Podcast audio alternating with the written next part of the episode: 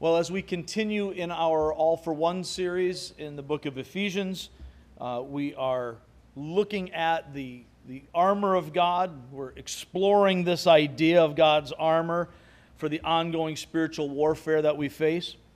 The next several weeks will essentially be a development of last week's core reality that God provides all that is needed for his children to stand against the forces of darkness. Now, understand that these truths only apply to those who are united to Christ by faith.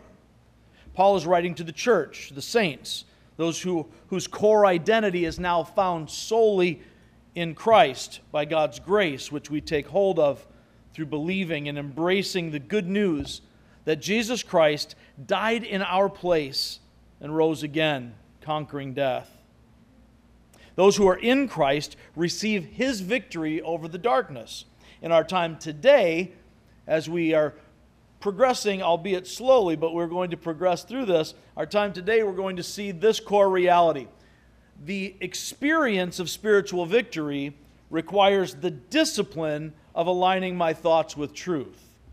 Let me say that again for you. The experience of spiritual victory requires the discipline of aligning my thoughts with truth. So, as we are working through this today, we'll see that Paul's admonition to don God's armor as soldiers of the cross involves three elements in particular. We're going to be looking at the first today, but it involves being prepared, protected, and proactive. Take a look, if you would, at uh, Ephesians 6, verses 14 and 15. We'll be focusing in today on just the first part of verse 14. But because it's a single thought in a single sentence, let's read it as one. Verses 14 and 15 of Ephesians chapter 6. Stand firm then, with the belt of truth buckled around your waist, with the breastplate of righteousness in place, and with your feet fitted with the readiness that comes from the gospel of peace. In addition to all this, take up the shield of faith with which you can extinguish all the flaming arrows of the evil one. Take the helmet of salvation and the sword of the Spirit, which is the Word of God. I read through 17. I want us to look at, at 14 and 15. We see in 14 and 15 this prepared, protected, proactive idea. First off, as we'll be looking at today, we need the belt of truth, wrapping ourselves in the truth that holds us together. This is foundational to our armor. The belt of truth, wrapped around our waist, cinched up tight, is what holds things together in the life of the Christian.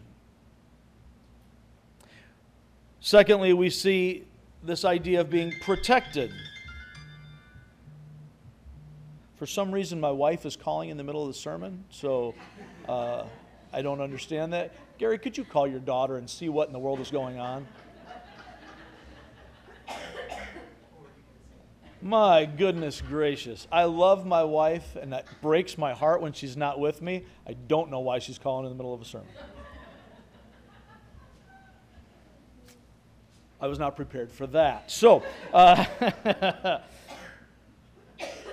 anyway, let me uh, silence my phone here so that doesn't happen again and try to gather myself. All right, being prepared involves wrapping ourselves in the truth that holds things together. It's foundational to our armor. Being protected, as Paul refers to the breastplate, this breastplate of righteousness covers, as it were, our vital organs and provides safety in the battle. We'll look at that next week. Then we see also the, the third leg of this stool he's talking about here is being proactive. We need to be prepared to move and advance the kingdom. And we put on the, the shoes of readiness that comes with the gospel of peace. As, as we look at this, there is an admonition in verse 14 to stand firm then. Now, Paul's been working through this. This is why we, we read the, the previous part. We need to be able to understand all this in context. As I mentioned, he's writing this to the church at Ephesus and presumably those towns and, and gatherings surrounding Ephesus. It was understood that these letters would be read among the churches, but as he writes to these people in this place in the first century, we need to look at the context, not only uh, of the time and place, but also the context in the letter. Remember that this letter puts forth the idea, and, and we see it clearly in chapter 1, verse 10, that God is bringing all things together under his kingdom rule in Christ. He is reconciling all things to himself. This has been the redemptive plan from the beginning. Jesus was the provision even before the foundations of the earth. Now, as we look at this letter, this idea of peace and oneness and wholeness and the glorification of God and the advancement of his kingdom through the church, these are themes throughout the letter to the Ephesians, all hinging on the idea of being in Christ. All things placed under his authority. And in the final consummation of all things, all that is contrary to God's will and contrary to God's kingdom will be eliminated in that final judgment. But even now, God uses language through Paul in Ephesians saying it's already been set under his feet. He's already been given all authority. Jesus himself says this at the end of the book of Matthew as he gives us our great commission. Before he tells us to go and make disciples of all nations, he says, All authority in heaven and on earth has been given to me. Therefore, we carry out our mission. We make disciples, baptizing them in the name, teaching them all that Christ commanded. This is the theme that we see in Ephesians, this oneness. So we're being called now, in light of who we are in Christ. If you are in Christ, Paul says in the second half of this letter, stop living like you're not. There should be, there must be a marked difference in your conduct, in your speech, in your very thinking, which drives those things, between who you were in yourself when you were just an object of wrath like everyone else, and who you are now as a chosen, adopted, sanctified child of God. Who you were and the things that go along with that just doesn't fit who you are now. Therefore, take action to put on the new and put off the old. Therefore, don't talk like you used to talk. Don't play fast and loose with the truth. Don't do shady things to get ahead. Instead, put your nose to the grindstone.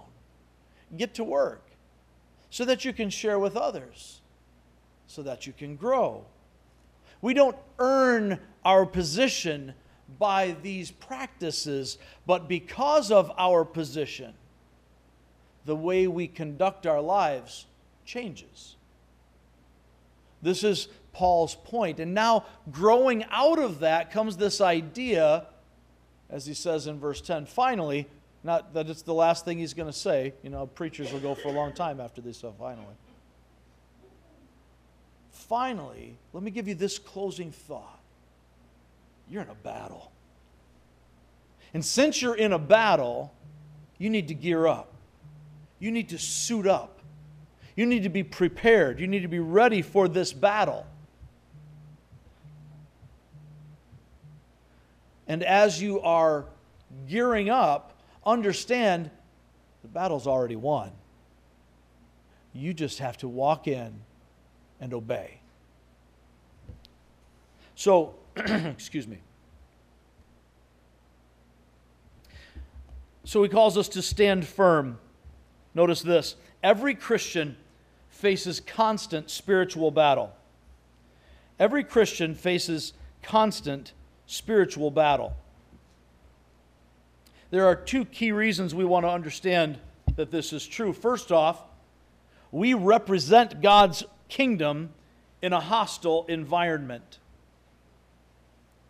We face constant spiritual battle because we represent God's kingdom in a hostile environment. 2 Corinthians 5:20 points out that we have been given the ministry of reconciliation as God's ambassadors.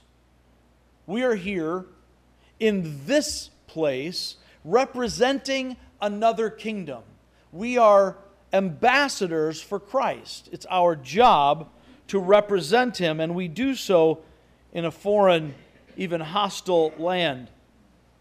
John 15, verses 18 and 19, Jesus says, and, and uh, John in, in his letter repeats this idea in 1 John 3:13.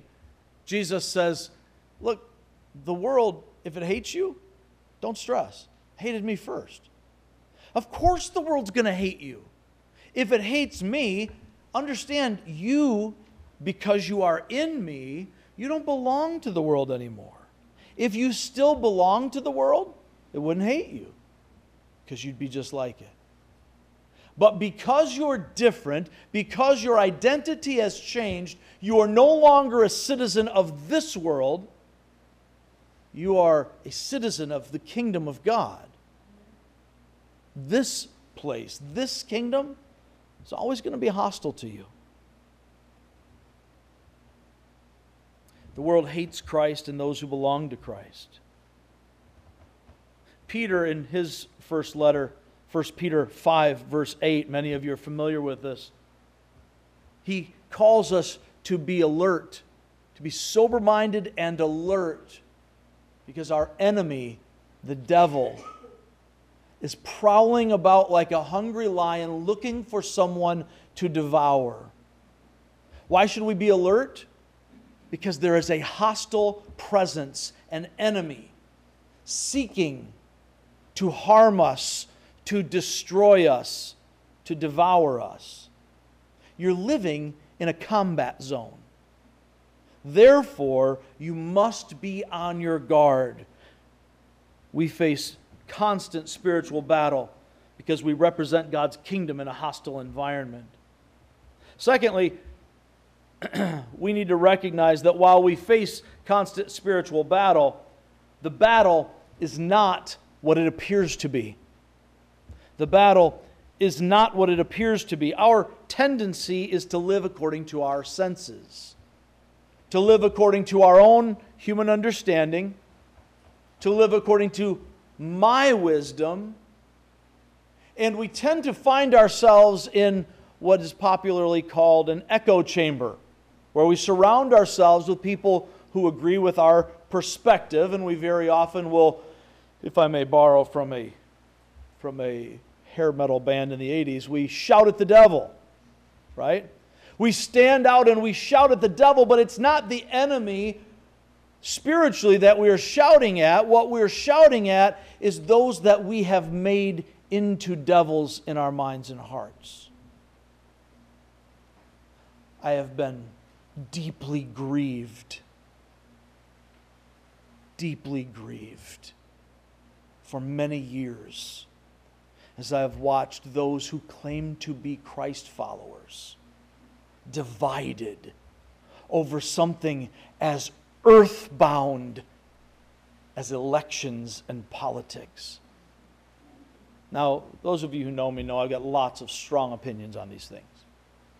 And I won't hesitate to talk to you about those opinions. But they are opinions that are bound to this earth. There is one king, amen?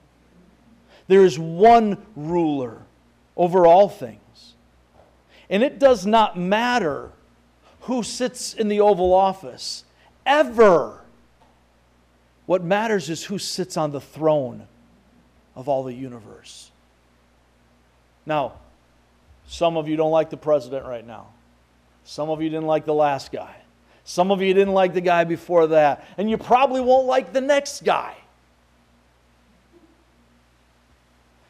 But when we leave this planet, none of that's going to matter. And in the final accounting of things, I don't want to get too far off track here, so I'm going to try to cut this short. In the final accounting of things, if my ties are primarily to my earthly nation, as much as I love the patriotic mindset, as much as I love the United States of America, and volunteered to lay my life down for this nation, as so many of you have. If this is our primary allegiance, then we have missed the boat completely. We're citizens of another land.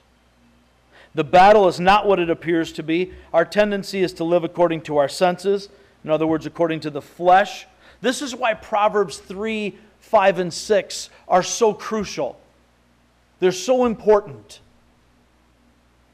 Proverbs 3, 5, and 6 tells us to trust in the Lord with all your heart, not lean on your own understanding. Rather, in all of your ways, in everything that you do, in the way you conduct yourself, in the direction of your life, acknowledge or submit to God, and He'll straighten your paths. We cannot measure the spiritual battle that we are constantly in by earthly wisdom, by human understanding. God's Word reminds us that there is more. In fact, just back up uh, a verse or two in Ephesians chapter 6 and notice what Paul says as he's talking about this. Verse 10 Finally, be strong in the Lord and in his mighty power. Put on the full armor of God so that you can take your stand, not against your enemies on this earth, not against those who have betrayed you, not against those you perceive as evil, but against the devil's schemes. And he clarifies, in case we miss it, in verse 12 for our struggle is not against flesh and blood. In other words, it's not against earthbound things. Our struggle, our battle, the war that we are in is not what it seems to be. It's not to try to reestablish some Camelot picture of what our society should be. It's not to try to recapture the glory of the olden days. It's not even to try to establish a righteous kingdom on earth, though many have preached that. Our job, our job is to put on the armor because we're in a battle zone and to represent Christ, to represent the kingdom of God in this world. Now, will that have an effect on those around us? Absolutely. Jesus said his followers were to be salt and light. There's an effect that salt and light have on the things around them.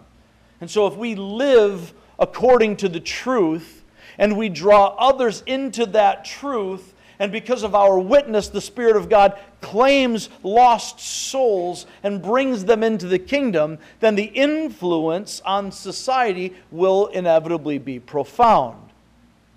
But the influence on society is not the goal. It can't be. We have to represent Christ and let Him do the work. Turn, if you would, to 2 Corinthians. If you're in Ephesians, just back up a little bit. There's one book in between. We're going to look at 2 Corinthians chapter 10. Same guy writing, different church receiving the letter.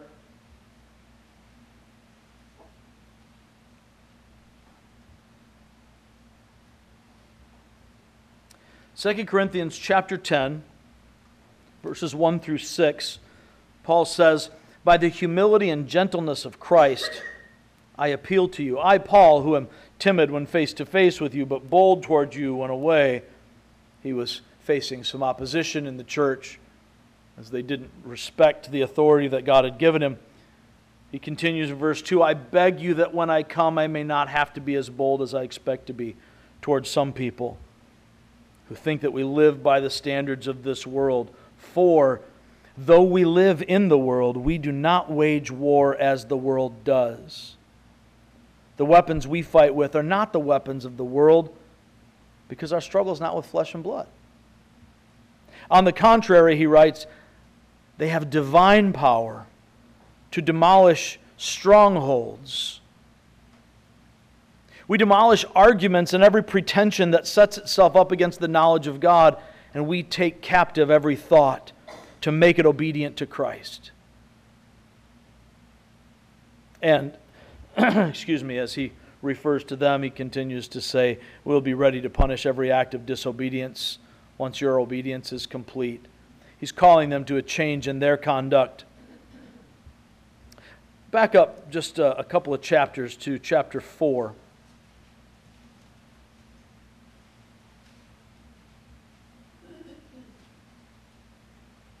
This is the premise behind Paul's thinking. Now remember, it's the same guy that's writing to the Ephesian church. And he's glorying in Ephesians in the vast, innumerable, indescribable blessings that God has blessed us with in Christ in the heavenly realms. But his focus remains always in the heavenly realms. This is a precursor. This is the green room, if you will, before the big show. This is the title page to the great novel. And he's reminding us always in all of his letters that the things that we deal with here are real as far as they go, but they're passing. There is a greater reality, a greater eternal truth. Here he speaks of the glory of this. Look at verses 17 and 18. Oh, back up to 16 just because I want to.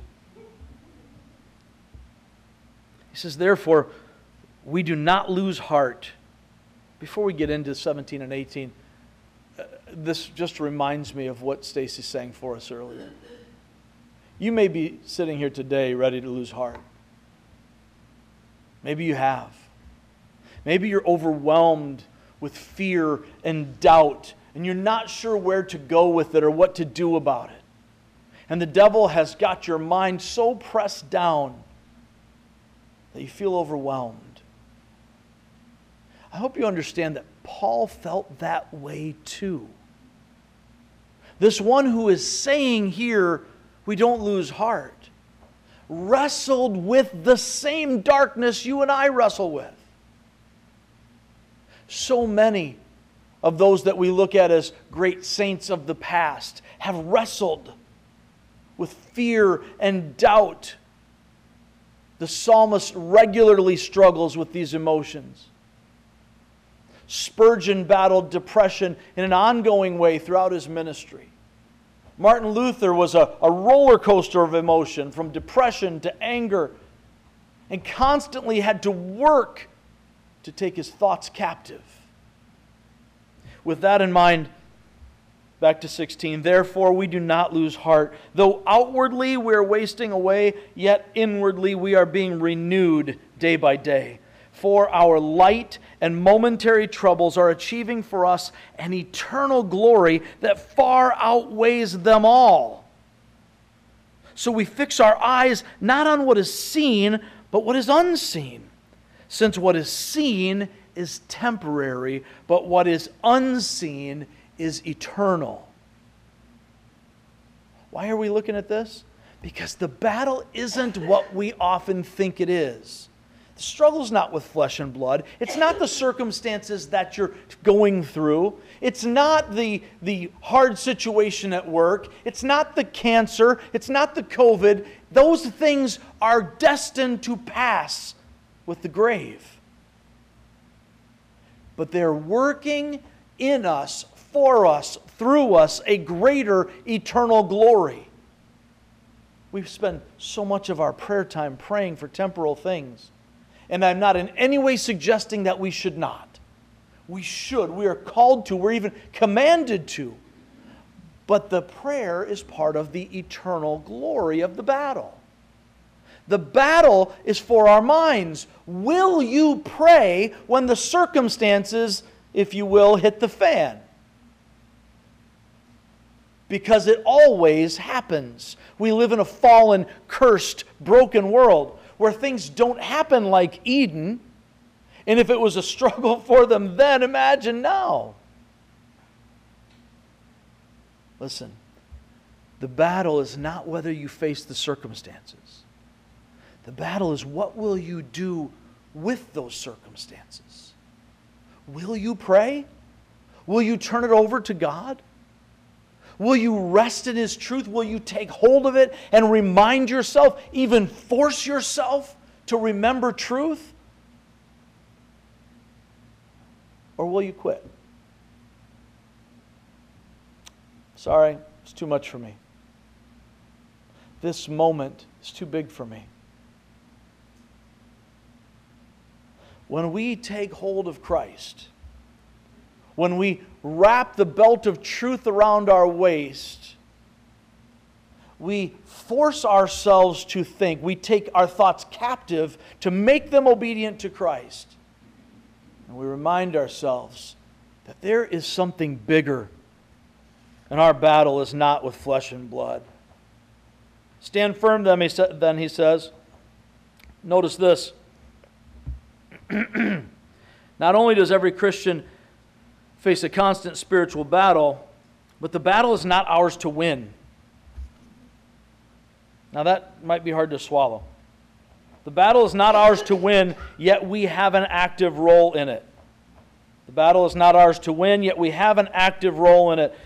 I may remind you uh, of last week we looked at Second Chronicles. Some of you have never heard of a Chronicles.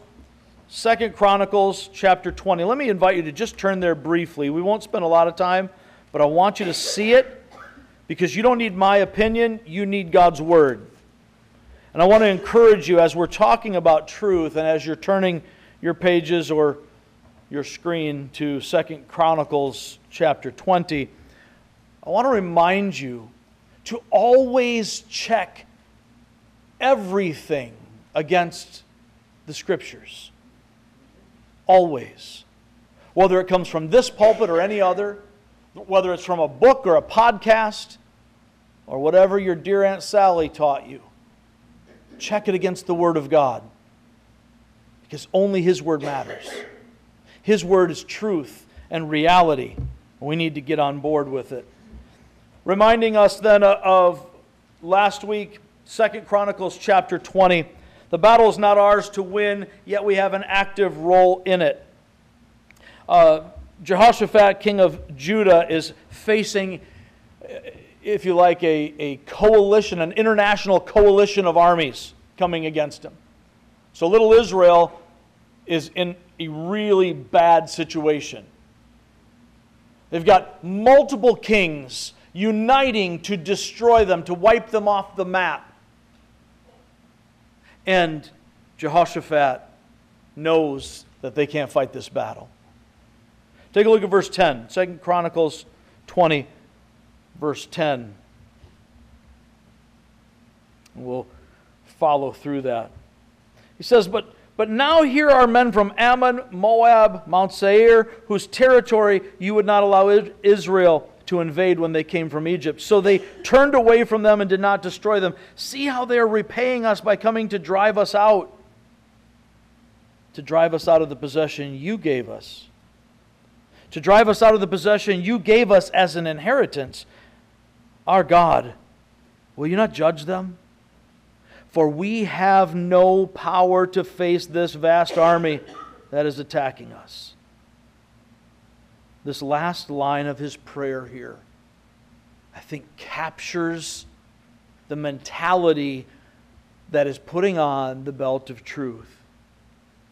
We do not know what to do, but our eyes are on you. Then a man of Israel receives a prophecy from the Lord, and he is he shares that with Jehoshaphat. He says, You're going you're to go into this. Take a look at uh, verse 15, Listen, King Jehoshaphat, and all who live in Judah and Jerusalem, this is what the Lord says to you Do not be afraid or discouraged because of this vast army, for the battle is not yours, but God's. He continues, there's an active role that they still play. Notice verse 16 Tomorrow, march down against them. They will be climbing up by the pass of Ziz, and you will find them at the end of the gorge in the desert of Jeruel. March down. They'll be climbing up. Notice verse 17. You will not have to fight this battle. You will not have to fight this battle. Take up your positions. Stand firm. Wait, that sounds familiar, doesn't it? That's what Paul said to the Ephesian church. Stand firm. God's telling Jehoshaphat, the battle isn't yours, I've got this. Obey, take this active role, march down, but notice when they get there, when they get there, they're going to find that the battle is already won. Take up your position, stand firm, and see the deliverance the Lord will give you. Jump down, if you would, to verses 24 and 25. When the men of Judah came to the place that overlooks the desert and looked toward the vast army, they saw only dead bodies lying on the ground. No one had escaped. So Jehoshaphat and his men went to carry off their plunder, and they found among them a great amount of equipment and clothing, and also articles of value, more than they could take away. There was so much plunder that it took three days to collect it. On the fourth day, they assembled in the valley of Berakah, where they praised the Lord. This is why it's called the Valley of Berakah to this day. The battle's not ours to win, yet we have an active role in it. In the same way that Judah went in to fight a battle that God already fought for them, the enemy took each other out. Israel never even had to raise a sword, but they did have to put on their armor and they did have to march out against them. They had to stand firm, they had to obey and do what God called them to do. But the work of it was already done. All they had to do was claim the victory, take the plunder home. Notice this Jesus Christ defeated the enemy at the cross. Jesus Christ defeated the enemy at the cross. As Paul is calling us now to stand firm, it's the same idea that we see in this battle. Now, don't misunderstand. Israel did have to fight many battles as God called them to it. And the ones where God fought with them, for them, through them, they won. And when their relationship with God was trumped in the moment by their distractions, so that their fellowship with God was broken, then they lost. But in this case, this picture points us to the cross because Jesus Christ defeated the enemy at the cross. In Genesis 3:15, what we've called before the proto-evangelion, this proto-gospel, we see that God promises in the very first chapter where sin exists in the midst of the curse, he tells the devil that he will that one will come who will crush his head. He'll bruise his heel. But this serpent crusher, this Messiah, this anointed one, would crush his head. Jesus defeated the enemy at the cross. Turn back to the New Testament, just past the book of Ephesians skip over Philippians and go to the book of Colossians.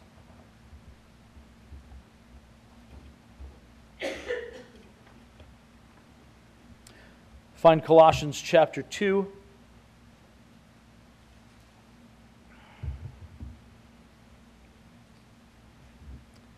Every time I come here, I want to read the whole thing. We're going to focus on 14 and 15, but the sentence starts with 13, so let's pick up there. Paul, again, writing to a different church nearby to Ephesus around the same time, similar themes. Here's what he says When you, Christians, church folks, those who have received Christ Jesus, when you were dead in your sins and in the uncircumcision of your flesh, God made you alive with Christ.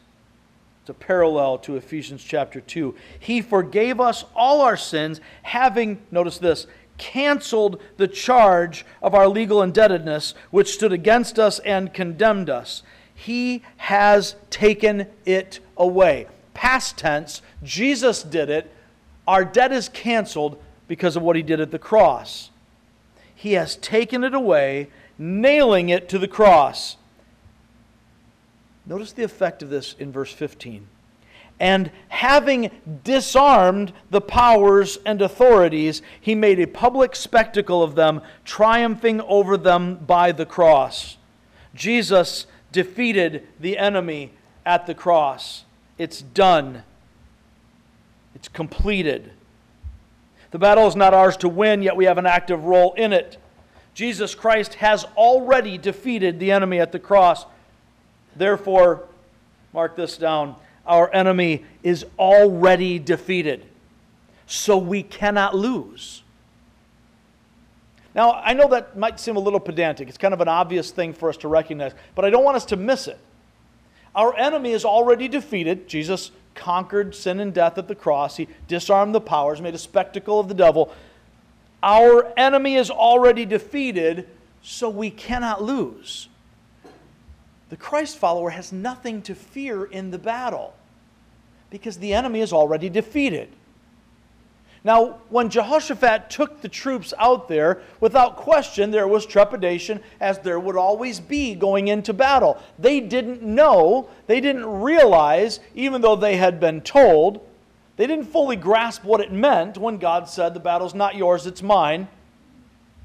Put on your armor, march down, stand firm, and they got there and there's nothing to do but pick up the stuff and go home to claim the victory. The same is true for us because the battle is already won.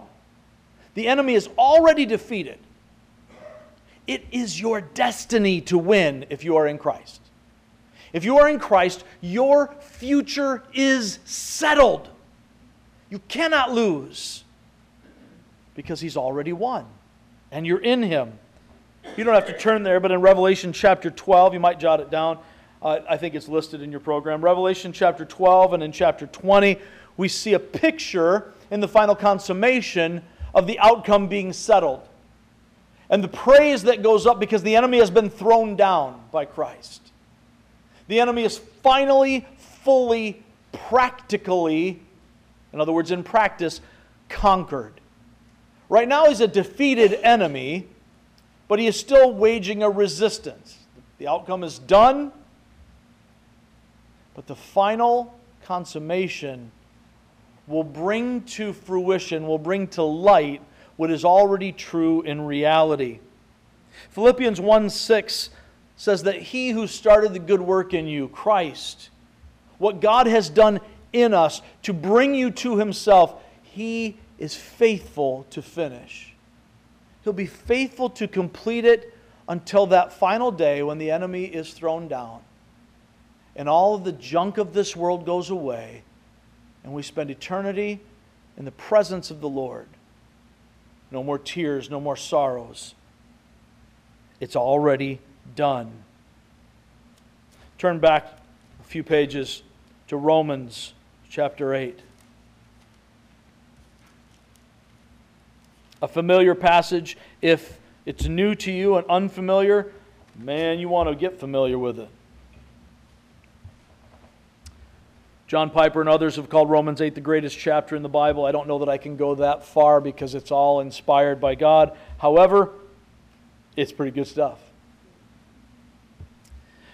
Romans chapter 8, starting with verse 37. No, in all these things, we are more than conquerors. We are more than conquerors. There's conquerors, victorious ones, who overcome in battle, But we're more than that. We're beyond conquerors through him who loved us.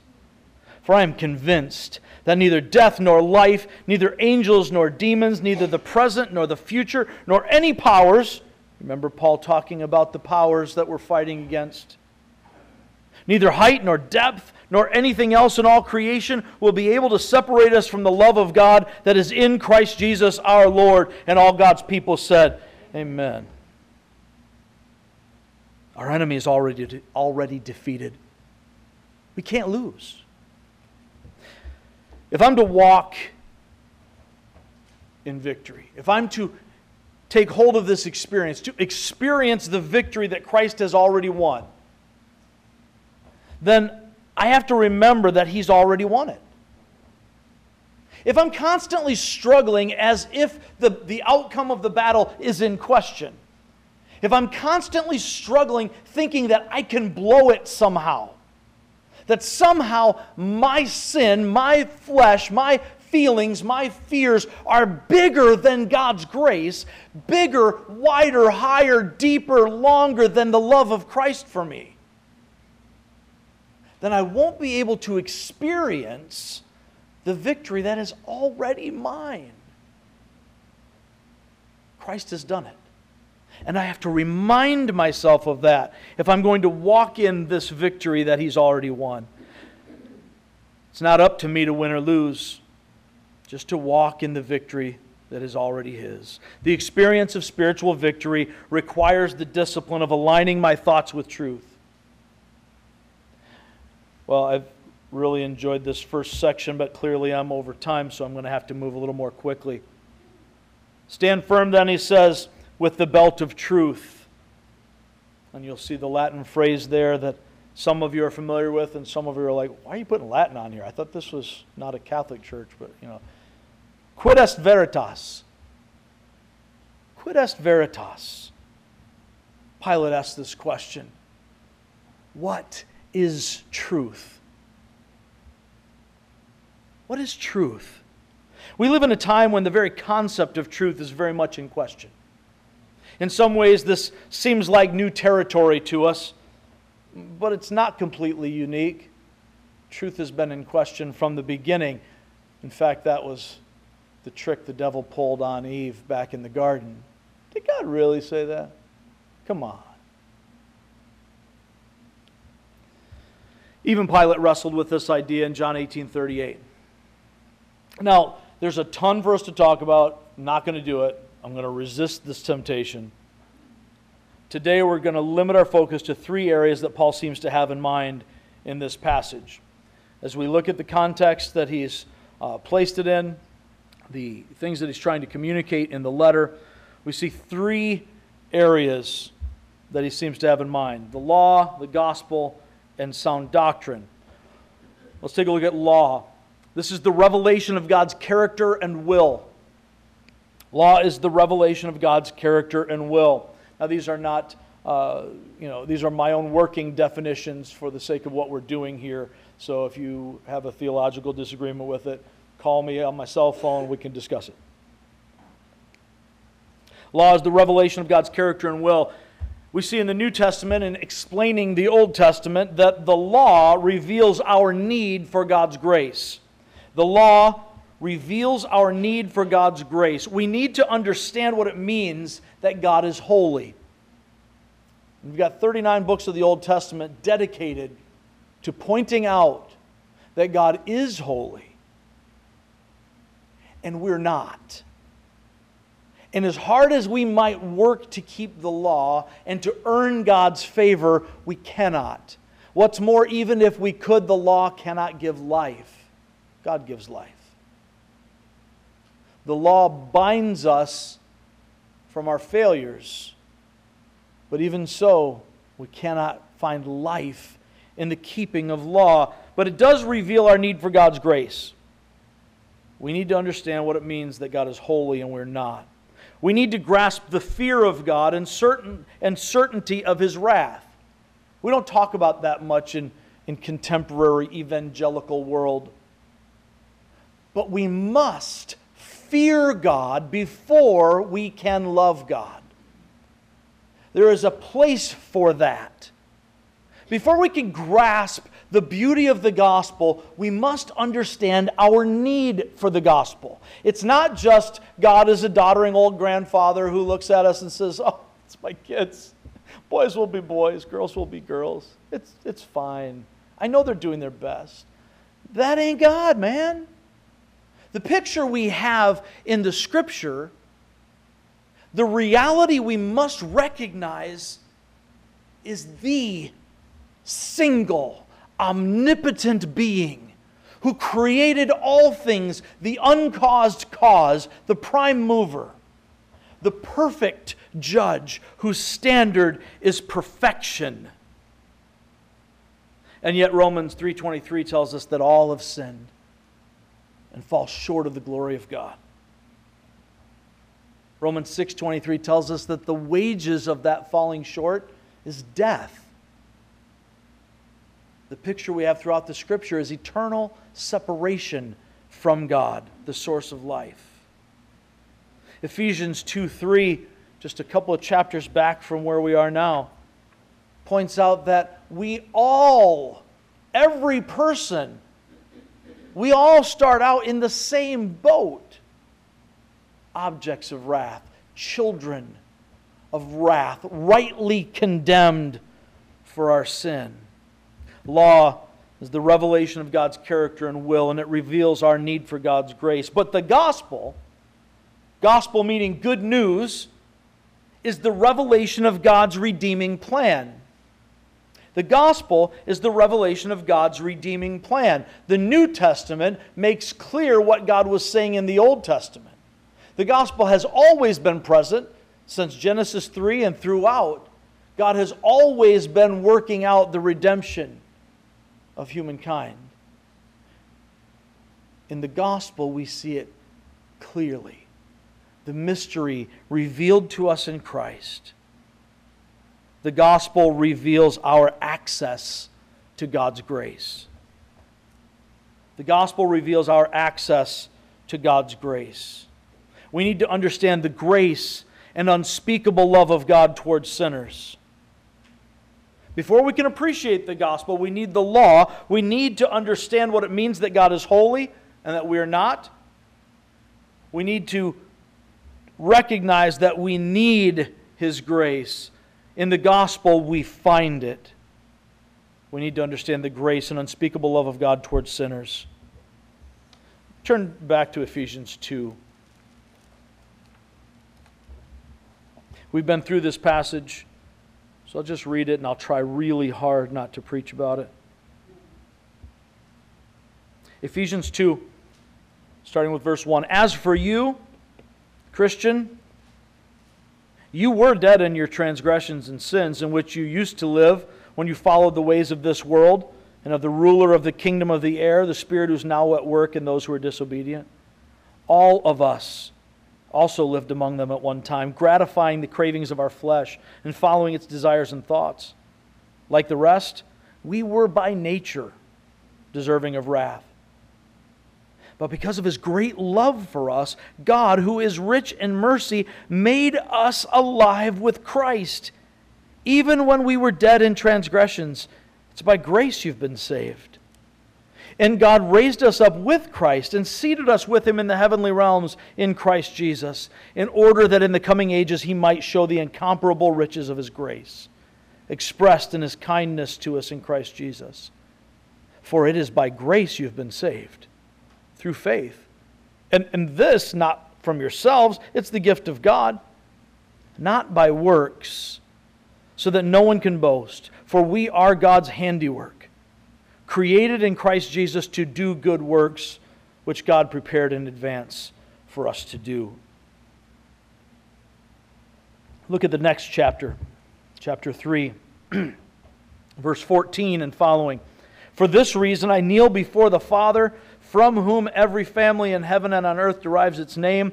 I pray that out of his glorious riches he may strengthen you with power through his Spirit in your inner being, so that Christ may dwell in your hearts through faith.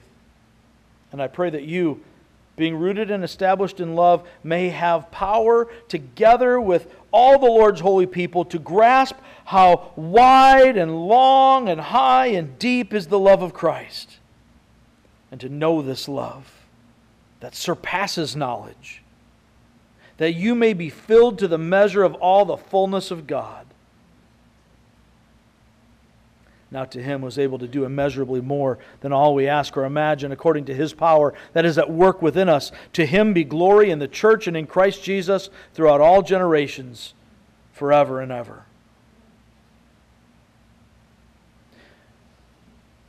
The gospel reveals our access to God's grace. Now, if we've got the law and we've got the gospel, what, what is doctrine? When we're talking about doctrine, doctrine simply means teaching Doctrine is the implications of God's revealed word. It's the implications of God's revealed word. When we study the law and we study the gospel and we see how this all comes together and we apply our minds to it through theology and discipleship, as we apply our minds to this, the implications of God's revealed word is what we call doctrine. Notice this sound doctrine connects the truth of God's word to our daily experience. Sound doctrine, not silly things that make us feel good, not the words of fancy preachers who are passionate and, and able to tickle itching ears, but sound doctrine, the teaching of the apostles, connects the truth of God's word to our daily experience, connects the reality of God to the realities of life, if you will. This involves thoughtful, deliberate training. For this reason, God provides elder teacher type roles in the church to build and equip the saints for our mission. We saw that in Ephesians 4, verses 11 to 13. This kind of doctrinal, theological development keeps us from false teaching, keeps us from foolish teaching, and keeps us from faulty thinking. This is why devotion to the apostles' teaching was a hallmark of the church in Acts 2. It's why the Bereans were considered more noble than others for checking Paul's message against the scriptures, and why Paul exhorts church leaders to focus on ensuring sound teaching and practice among the church, as well as to guard against false teachers creeping in. If we're not thoroughly grounded in the truth, we will continually struggle with a worldview or a religion that is at odds with reality. The experience of spiritual victory requires the discipline of aligning my thoughts with truth. Stand firm then with the belt of truth buckled around your waist. What does that mean? Well, it means truth must be worn truth must be worn. That is, it must be chosen. We must choose to put it on, to bind it around our waist, or for those of you who remember the King James version of it, to gird our loins with it. Now, that's a pretty good reason for us to not use the King James, but, the, but there's a certain reality here, right?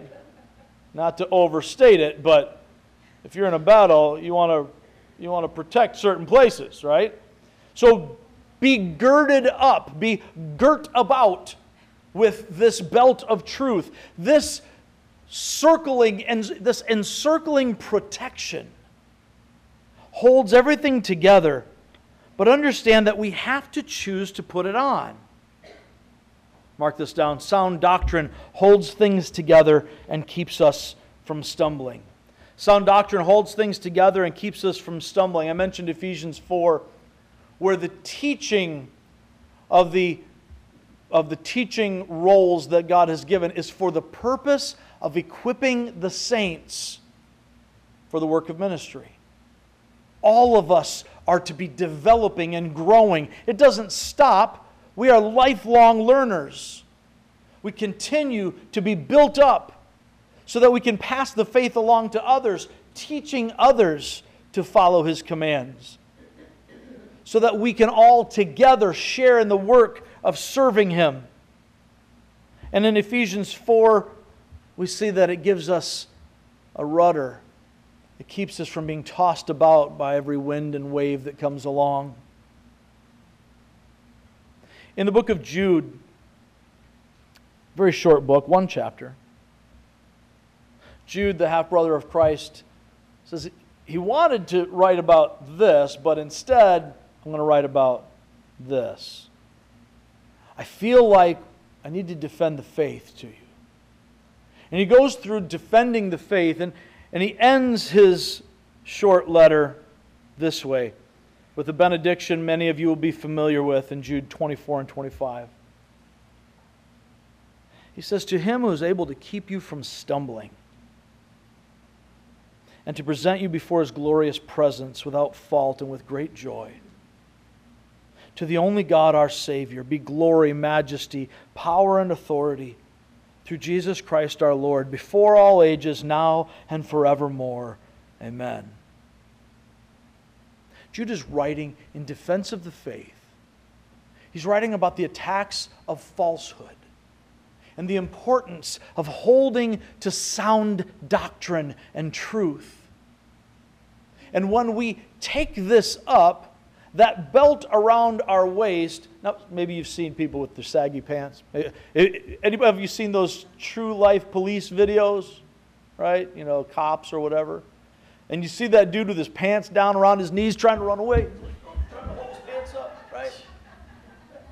I'm not, I'm not trying to be overly cute here, but that's what it's like when we don't have the belt of truth around our waist. You're trying to run with your pants at your knees. Truth keeps us from stumbling. If we try to put on the armor of God without the belt of truth, we're going to be tripping all over the place. God keeps us from stumbling with truth. Notice this the belt of truth is standard issue but we must choose to buckle up.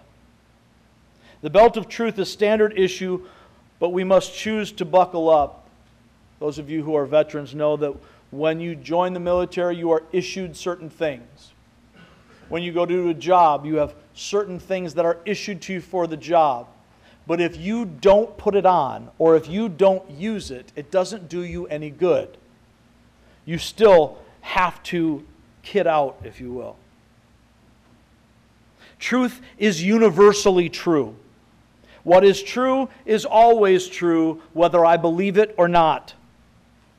The role of faith is to align my thinking with the truth regardless of my feelings, regardless of the circumstances around me that seem to contradict it.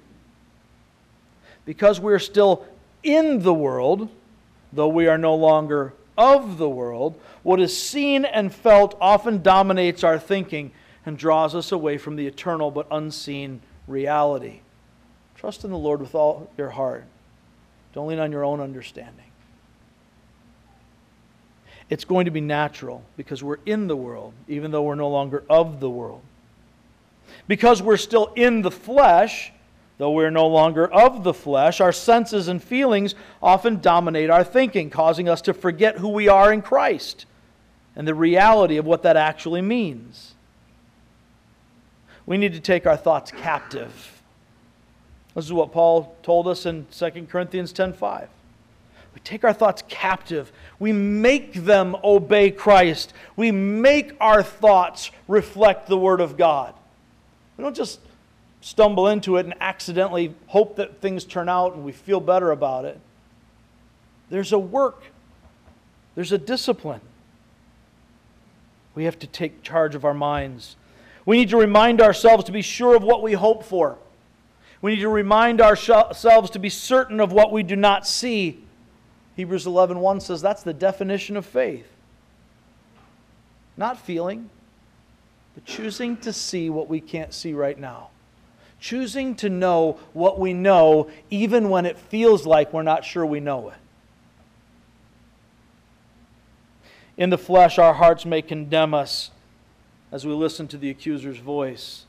But God is greater than our hearts, and reality is not altered by our feelings of fear and doubt. That's from 1 John 3, verses 16 to 24.